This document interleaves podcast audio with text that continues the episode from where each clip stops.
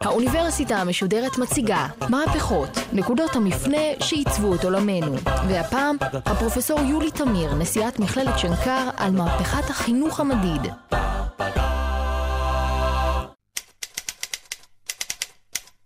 ההרצאה הזאת עוסקת במהפכה בחינוך.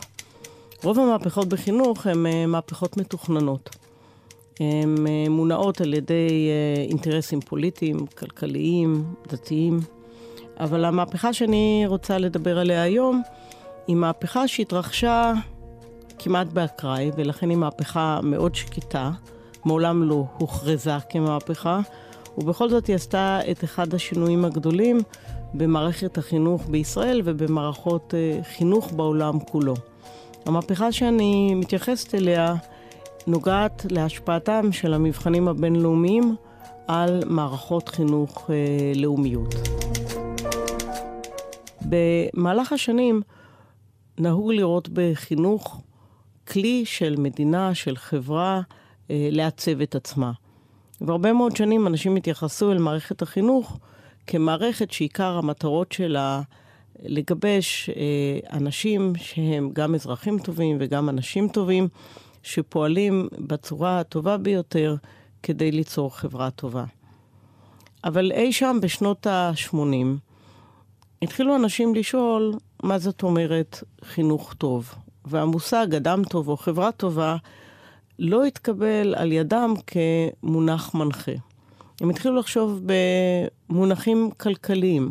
הם רצו לדעת כמה טוב יכול להיות החינוך. זה לא מקרה שהשאלה הזאת נשאלה, משום שהיא באה על רקע של תקופה שבה מדידה והערכה, לא רק בתחום החינוך, הפכה דבר אה, מאוד מקובל. באותה תקופה גם החליטו לבנות, למשל, מדדים אה, בינלאומיים בשאלות כמו אה, רווחים של בנקים, או היכולת של מניות אה, להצליח בשוק, או היכולת של משקים להוריד או להקטין אבטלה, היכולת של ממשלות להקטין או להגדיל את מספר המועסקים בהם. מדדים בינלאומיים הפכו לכוח עצום בניהול מדיניות ציבורית. לכאורה, קודם כל, זאת נתפסה כגישה אובייקטיבית, כאילו אין לה מטרה משל עצמה. היא פשוט מודדת ומעריכה.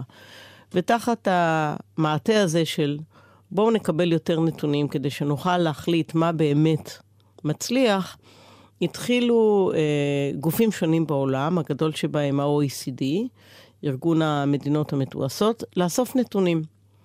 ובהתחלה זה היה נראה כמשהו לגמרי נאיבי, אוספים נתונים, מקבלים אותם, מחלקים למדינות השותפות אה, נתונים שמאפשרים להם לנהל את עצמם טוב יותר. הנושא שאני רוצה להדגיש אותו הוא הדרך שבה הנתונים שנאספו במהלך השנים הפכו לאט לאט לכוח אידיאולוגי שמנחה מדינות איך לפעול בתחום החינוך. איש לא חשב שכך זה יהיה בראשית הדרך. אנשים חשבו שאתה מקבל את הנתונים, וכל מדינה עושה בה את מה שהיא חושבת שצריך לעשות. אבל אז עלתה השאלה, האם מדינות מנסות אה, ליצור תדמית שהן טובות יותר, מצליחות יותר, החינוך שלהן אה, איכותי יותר, כוח האדם שלהם מיומן יותר ממדינות אחרות. ואז עלה רעיון שהוא לא רק לאסוף נתונים, אלא בעצם ליצור מאגר נתונים. ומאגר הנתונים הזה נוצר על ידי מבחנים בינלאומיים, שהם בעצם מבחנים שבהם דוגמים את כל המדינות המשתתפות, שמספרם כבר היום קרוב ל-60. המבחן הכי אה, רחב הוא מבחן הפיזה. זה נקרא The Program for International Students Assessment, ראשי תיבות. המבחן הזה בעצם דוגם את כל המדינות המשתתפות, והיום הן הרבה יותר ממדינות ה-OECD, שהוא שואל בו שאלות על מדעים, קריאה ומתמטיקה. שוב לכאורה, דבר שהוא אה, פשוט איסוף נתונים, לא משהו שהוא אה, אידיאולוגי, לא משהו שמכוון איך לפעול, פשוט נותן לך מידע על איך אתה במדינה שלך פועל והאם אתה מצליח יותר או פחות. אבל מסתבר שאיסוף נתונים הוא אף פעם לא ניטרלי ונאיבי, ולאט לאט הוא הופך להיות מדיניות מנחה. כשהתחילו המבחנים, והמבחנים המשמעותיים התחילו בסוף שנות ה-80, ואחר כך התרחבו והפכו להיות באמת אה, כוח מניע עיקרי בשנות האלפיים, הם הפכו להיות כלי לדירוג מדינות. זאת אומרת, לא רק שאלו כל מדינה כמה היא טובה, אלא שאלו ממי היא יותר טובה, או ממי היא פחות טובה. יש דברים בסיסיים שכל ילד וילדה בישראל חייבים לקבל בארגז הכלים כדי להתמודד בעולם הגלובלי, בעולם התחרותי הזה שאנחנו נכנסים אליו. כי הילדים שלנו מתמודדים, ילדים בסינגפור וילדים בצרפת וילדים באיראן. ואז פתאום מסתבר למדינות שונות בעולם שהן אה, פחות טובות, לפחות לפי המדד הזה, שתכף אני אדבר על איכותו, הן פחות טובות ממדינות אחרות. למשל, הגרמנים היו פתוחים שיש להם את החינוך הכי טוב בעולם. אבל יום אחד התפרסמו תוצאות המבחנים הבינלאומיים, והסתבר שהפינים טובים יותר. דרך אגב, מאז פינלנד הפכה לממלכת החינוך, וכולם רוצים לנסוע ללמוד מפינלנד איך לעשות חינוך טוב. הפינים, דרך אגב, לא ידעו שהם כל כך טובים. הם בדיוק אימצו את הרפורמה הגרמנית. הם חשבו שהגרמנים יותר טובים, אבל הנה באו הבחינות, הוכיחו להם שהם יותר טובים, ומאז כמובן הם דבקים באותה אה, מדיניות שהם נקטו בה, שמאפשרת להם להיות בין הטובים בעולם בחינוך. הרחקנו לפינלנד כדי להבין למה אצלם זה מצליח, והאם אפשר ללמוד משהו מהם. לא מדובר במעשה קסמים או לוליינות. את רוב התרגול העצמי יעשה התלמיד הפיני בכיתה. שיעורים בבית כמעט ואין. הרעיון הפדגוגי הוא שנתינת אמון בתלמיד יוביל אותו לקחת אחריות על הצלחתו. מדינות אחרות, ביניהן מדינת ישראל, אה, נתקפו בהלם. דרך אגב, ההלם במדינת ישראל היה אה, מבוסס על חוסר מידע אה, שהיה לציבור על מה משמעות המבחנים הבינלאומיים. במדינת ישראל יש איזושהי אמירה שפעם היינו הכי טובים בעולם. זה נכון, פעם, ב-1986, היה מבחן אחד שישראל השתתפה בו באופן לא מדגמי. מה זאת אומרת באופן לא מדגמי? לקחו רק את בתי הספר הטובים, לא בחנו עולים, לא בחנו ערבים, לא בחנו פריפריה, ואז הפלא ופלא יצאנו ראשונים. גם אם היינו היום עושים את הבחינה בשיטה הזאת ובוחרים בבתי הספר הנכונים, היינו יכולים לצאת במקום מאוד גבוה. אבל עם השנים המבחנים השתכללו, וככל שהם השתכללו, קרו שני דברים. א', יותר מדינות אה, נוספו למבחנים, אז באופן אה, מובהק התחרות גדלה, וב', הסתבר שישראל נמצאת במקום בינוני ומטה. כמו הרבה אה, מדינות אחרות בעולם, ישראל עברה את מה שאפשר לקרוא לו, נקרא בספרות המקצועית, השוק של פיזה, The פיזה שוק. מדוע בהייטק אנחנו למעלה מדוע בחינוך אנחנו למטה. למטה במקום מביש. בעצם מין אמירה של אנחנו במשבר, כאמור, על רקע המבחן המטעה בשנות ה-80 הידרדרנו, אין לזה דרך אגב שום בסיס, אין שום אינדיקציה שהחינוך בישראל מידרדר, הוא די סטטי לאורך השנים, ואם בשנים האחרונות אפילו בשיפור מסוים, אבל הייתה אה, תפיסה שהיינו הכי טובים, ועכשיו פתאום אנחנו הכי רעים, ואחד המשברים הגדולים בחינוך הישראלי, אבל שוב, לא רק בחינוך הישראלי, זה קרה כמעט בכל מקום בעולם שלא היה במקומות הראשונים. במקומות הראשונים היו כמה מדינות שתמיד הצליחו, כמו פינלנד, דנמרק, יפן, ועכשיו, בשנים האחרונות, גם סינג, הונג קונג, אה, טיוואן, המדינות הדרום-מזרח אסיה, אלה המדינות שהצליחו, ושם תמיד היה סיפוק. באמצע ישנם הרבה מאוד מדינות שלא כל כך מצליחות. הכוח של המבחנים, ובעיקר שאלת הדירוג, בעצם הפכה את אנשי המבחנים הבינלאומיים אה, למין אה, מנחים רב-לאומיים של אה, כל המדינות בעולם, בכל הנוגע לאיך עושים חינוך טוב. שוב, חינוך טוב הצלחה במבחנים, ותכף אני אומר משהו על כך שאני לגמרי לא בטוחה שחינוך טוב הוא שווה ערך להצלחה במבחנים. ל-OECD צריך לזכור, יש שני אה, יתרונות עצומים שאף אחד לא יכול להתחרות בהם. אחד הוא יושב היום על מאגר הנתונים הגדול בעולם בחינוך, שמתפרסם מדי פעם בקובץ שנקרא Education at a Glance, חינוך במבט. אה, לכן הוא יכול לעשות השוואות שאף אחד אחר לא יכול להשעות. הדבר השני שהוא אה, קשור לגופים כלכליים, שמהר מאוד השתכנעו על ידי אה, גורמים שמנהלים את המבחנים, שהם באמת מעידים על איכות כוח האדם, ולכן גם השקעות ותמיכה, ואפילו דירוג של משקים, וכמעט כל קריטריון שאנחנו רואים, האם המשק הוא טוב, הוא מצליח, הוא איכותי, איכות החיים, לוקח בחשבון גם את הנושא של תוצאות המבחנים, ופתאום היה מאוד כדאי לכל מדינה להצליח במבחנים. וכך קרה שבתוך uh, כעשור חלה תנועה מסיבית בהכנת תלמידים לבחינות, כשזה הפך להיות הדבר הראשון במעלה שמערכות חינוך חושבות עליו. אם פעם היו שואלים שר חינוך, מה המטרה הראשונה שלך? הוא בדרך כלל היה אומר, אזרחים טובים, אנשים איכותיים, אה, אנשים עובדים, אנשים שחיים באושר, אנשים שיודעים לחיות אחד עם השני. היום כל זה נעלם. היום אומרים, אני רוצה להיות מדורג במקום חמש, או שבע, או חמש או שש אה, מדרגות מעל המדרגה שאני נמצא בה כיום.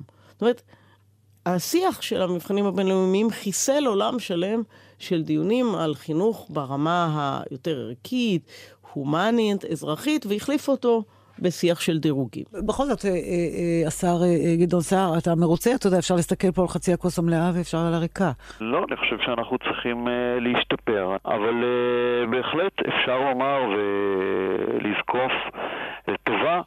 את השינוי המשמעותי שחל בתחום הקריאה ואיזה כברת דרך עשינו, וזה צוין באופן ספציפי בדוח של ה-OECD, בהודעה שה-OECD הוציא היום, כאחת משלושת המדינות, אה, יחד עם צ'ילה ופולין, שעשו את הקפיצת הדרך הגדולה ביותר בתחום אוריינות הקריאה. התוצאה כמובן הייתה כמו בכל דירוג, שמדינות עושות דברים כמעט אה, בלתי סבירים, על מנת להצליח בבחינות, ואנחנו יודעים היום שההטיות של המערכת כדי אה, להצליח בבחינה, אה, לפעמים מגיעות עד כדי... אה, הכנה לבחינה, דבר דרך אגב שהוא אסור, אה, מימון אה, בתי ספר שעולים במדגם, דבר שגם הוא אסור, והכוונה של אה, מערכת החינוך לקראת הבחינה עצמה.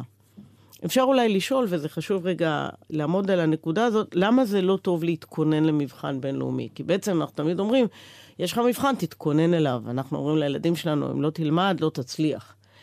אבל המבחנים הבינלאומיים הם סוג מאוד מיוחד של מבחנים.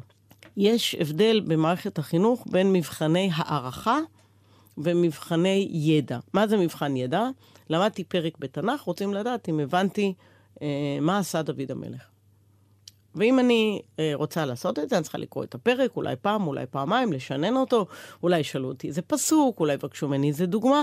אני צריכה לשנן וללמוד, וזה נכון וראוי ללמוד למבחן הזה. מבחן הערכה, מה שנקרא בז'רגון המקצועי proficiency test, הוא מבחן שנועד לדעת האם המערכת מלמדת אותי נכון. זאת אומרת, הוא בא להכשיר את המערכת לבדוק את עצמה, לא לבדוק את הילד, האם הוא יודע את הפעולות בחשבון, אלא האם הוא יודע ומבין את מהות התהליך הקוגניטיבי שהוא היה אמור להבין אותו כדי להבין את הפעולה בחשבון. לדוגמה, יש הבדל בין להבין מה זה כפל, לבין ללמוד בעל פה את לוח הכפל. אז אם הבחינה תמדה עוד את לוח הכפל, אפשר לעשות שני דברים. אפשר להסביר לילדים מה זה להכפיל מספר במספר, שזה הסבר שהוא גם פילוסופי והוא גם עמוק והוא גם מכשיר אותם לעשות דברים אחרים. ואפשר פשוט לתת להם טבלה ולהגיד, תלמדו את הטבלה הזאת בעל פה, כי אם יגידו לכם כמה זה 14 כפול 14, תוכלו לדעת את התשובה. הבעיה במבחנים מדרגים, שמהר מאוד המערכת מבינה שאין תמריץ ללמידה עמוקה, משמעותית, יש תמריץ ללמוד בעל פה נתונים, מספרים, לעשות חזרה מרובה על אותן שאלות, מסוג השאלות שהופיעו במבחן, כמו שכולם יודעים, מי שהתכונן אי פעם לפסיכומטרי או לאיזושהי בחינה כזאת, אתה חוזר על בנק של שאלות כדי שבסוף תוציא את התוצאה הכי טובה. זה לא אומר שאתה יודע יותר טוב את החומר, זה לא אומר שאתה מבין. דרך אגב, מדינות שהחינוך שלהם בנוי ומבוסס על שינון, כמו בדרום מזרח אסיה, עושות את זה בקלות רבה. אה, מגיעים כבר למצב שלפעמים במבחנים כאלה, אה, אזורים שלמים בסין מקבלים את ה, כמעט את הניקוד המרבי. למה? כי פשוט ההכנה היא מאוד מאוד סיסטמטית. הילדים מאוד מפחדים, הם יושבים לפני הבחינות, הם נלחצים, הם אה, משננים, ההורים נרתמים, והתוצאה היא טובה. האם זה אומר שמערכת החינוך יותר טובה? לא ברור. אז אולי רגע נעבור לשאלה מה זה אומר שמישהו טוב במבחנים. שלושה דברים המבחנים לא מנבאים. קודם כל, רגע לחזור לעולם המונחים הישן של האזרח הטוב, האדם הטוב. אין שום קשר בין אה, הצלחה במבחנים לבין אה, איכות אנושית. אתה יכול להיות, בוא נגיד, אה, ב, בצורה קיצונית, רובוט יכול לענות על השאלות האלה, או מחשב, בצורה אידיאלית, מבלי שתהיה לו איזושהי תפיסה חברתית או ערכית, והוא אה, יהיה מתוכנת לענות על השאלות האלה. מדינת ישראל הייתה מאוד מודאגת מהמיקום שלה במבחנים הבינלאומיים, אבל לא הייתה מודאגת מהירידה הדרמטית במיקום שלה במדד הערכים הדמוקרטיים אצל ילדים. למה? כי זה דבר שאין לו השפעה כלכלית. אז אנשים יודעים שהמדד הדמוקרטי פה נמוך, אז לא כל כך מדאיג אותם, אבל המדד של פיזה או של מבחנים אחרים, אה, כמו טימס, כמו פרל, המדד הזה נורא מדאיג אותם, כי הם חושבים, אוקיי, עכשיו בבנק הבינלאומי, החברות הבינלאומיות אומרות, התלמידים הישראלים הם לא תלמידים טובים, לא ניקח אותם לעבודה, לא נשקיע בישראל. טוב, אנחנו רואים שזה לא נכון. אה, רמת ההשקעות, חברות בינלאומיות אה, יוצרות כאן מרכזי פיתוח יותר מאשר במקומות שיש להם אה, אה, ציונים מצוינים בבחינות, כי היזמות והחדשנות והיצירתיות אה, הישראלית היא במיטבה. אה, לא סתם המונח הזה, סטארט-אפ ניישון, לעומת החדשנות, היזמות, אה, תפס כל כך יפה. בקיצור, המערכת שלנו היא הרבה יותר טובה, אה, ולא רק אנחנו יודעים את זה. יודעים את זה אלה שבאים להשקיע פה, אה, יודעים את זה ההודים והסינים שבאים ללמוד מישראל על חדשנות ויצירתיות. בעולם כולם מסתכלים על ישראל בהערכה במובנים האלה, ואוקיי, המבחנים לא... באמת אה, מבשרים טובות, אבל יש הרבה מדדים אחרים. בתור שרת חינוך תמיד היו, היו שואלים אותי, אז למה המבחנים שלכם גרועים? הייתי אומרת, המבחנים שלנו גרועים בגלל אותן סיבות שההצלחות שלנו הן אה, משמעותיות. הילדים הישראלים הם פחות ממושמעים, הם פחות uh, נוטים לשנן. המבחן הזה לא משפיע על הציון שלהם, הם מבינים את זה יפה מאוד, הם לא תמיד מסיימים אותו. הם עובדים בצורה אחרת, הם חושבים אחרת, וזה גם היתרון וגם החיסרון שלהם. ואני חושבת שמדינת ישראל, כמו דרך אגב הרבה מדינות אחרות במערב, יפסידו הרבה מאוד אם הם ינסו להפוך את הילדים שלהם uh, לילדים שמתחרים בילדים הסינים בדבר שהסינים הכי טובים בו. אנשי המבחנים מנסים אה, לאורך כל הדרך להתאים את המבחנים למציאות אה, וגם לביקורת, שדורשת מהם להיות אה, בעצם יכולים לאמוד יצירתיות, חדשנות, חשיבה לא שגרתית. אבל מהר מאוד מתברר שדווקא הנושאים הללו קשה מאוד לבחון אותם, קשה מאוד ליצור שאלות. שהן בוחנות יצירתיות, כי נוצרת שגרה של בחינות, וגם אם במחזור הראשון השאלות מאוד מפתיעות, במחזור השלישי או הרביעי השאלות מתחילות לחזור על עצמן. יותר מזה, כאשר חושבים על איך עובדת חברה של יזמות ויצירתיות, מסתבר שאחד הדברים הכי חשובים כדי ליצור חברה יצירתית זה לאפשר לאנשים לטעות. יצירתיות לא נוצרת מזה שכולם מחפשים את התשובה האחת הנכונה, אלא מזה שאנשים אומרים, לא, לא, יש לי דרך אחרת לעשות את זה, אני לא רוצה לעשות את זה בשיטה הזאת. עכשיו, חלק גדול מהם נכשלים.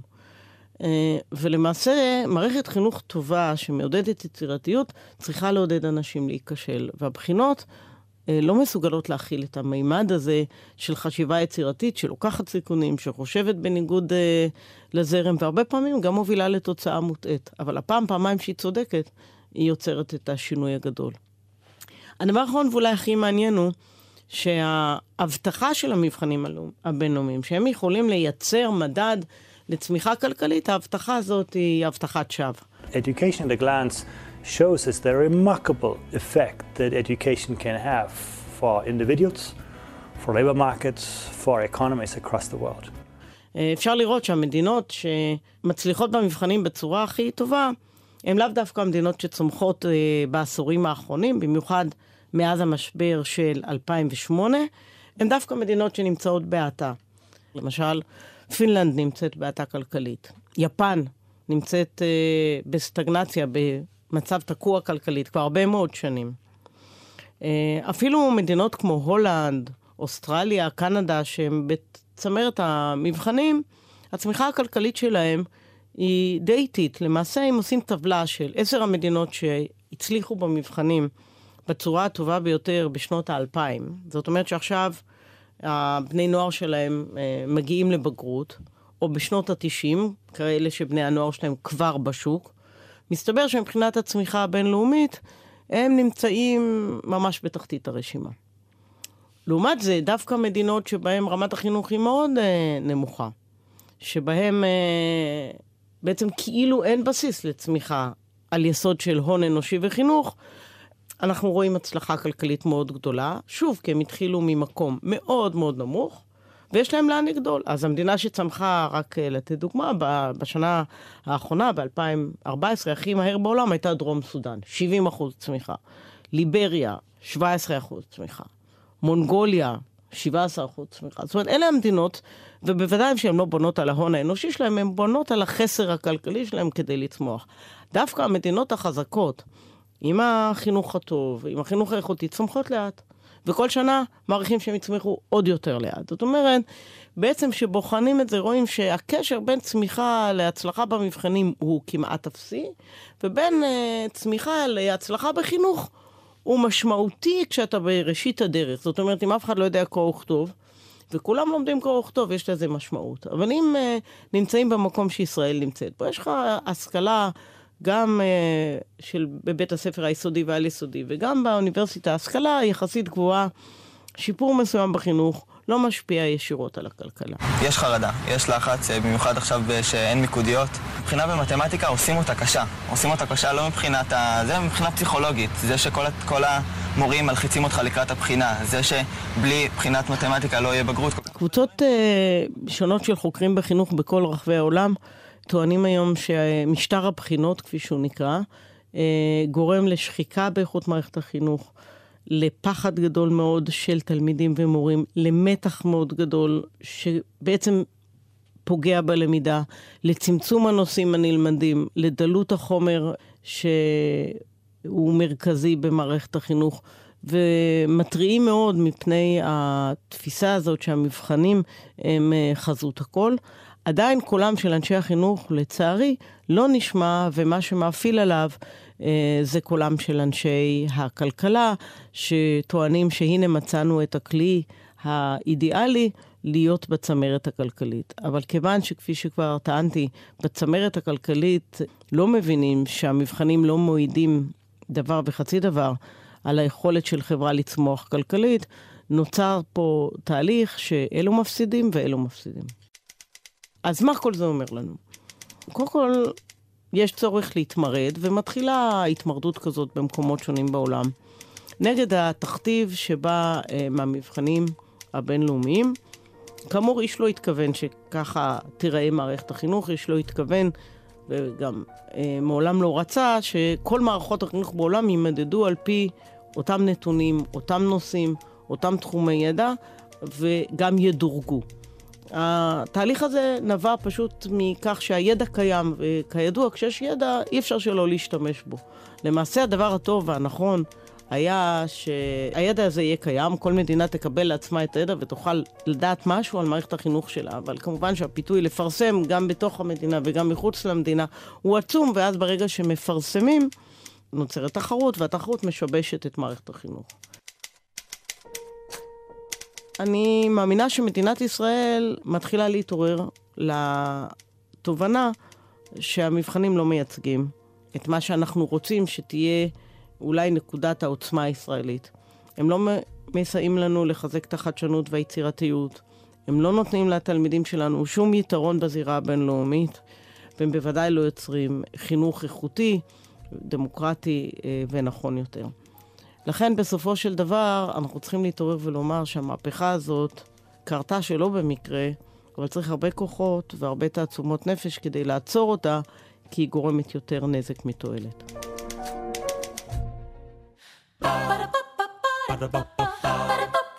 Ba-da-ba-ba-ba האוניברסיטה המשודרת מהפכות. הפרופסור יולי תמיר, נשיאת מכללת שנקר ומחברת הספר "מי בכלל רוצה שוויון" על מהפכת החינוך המדיד. הפקה דרור שדות. ביצוע טכני מאי דוידוביץ'. מערכת האוניברסיטה המשודרת מאיה להט קרמן, ליאור פרידמן, אורן הוברמן וגיא עופר. האוניברסיטה המשודרת בכל זמן שתרצו, גם באתר גל"צ ובדף הפייסבוק של האוניברסיטה המשודרת.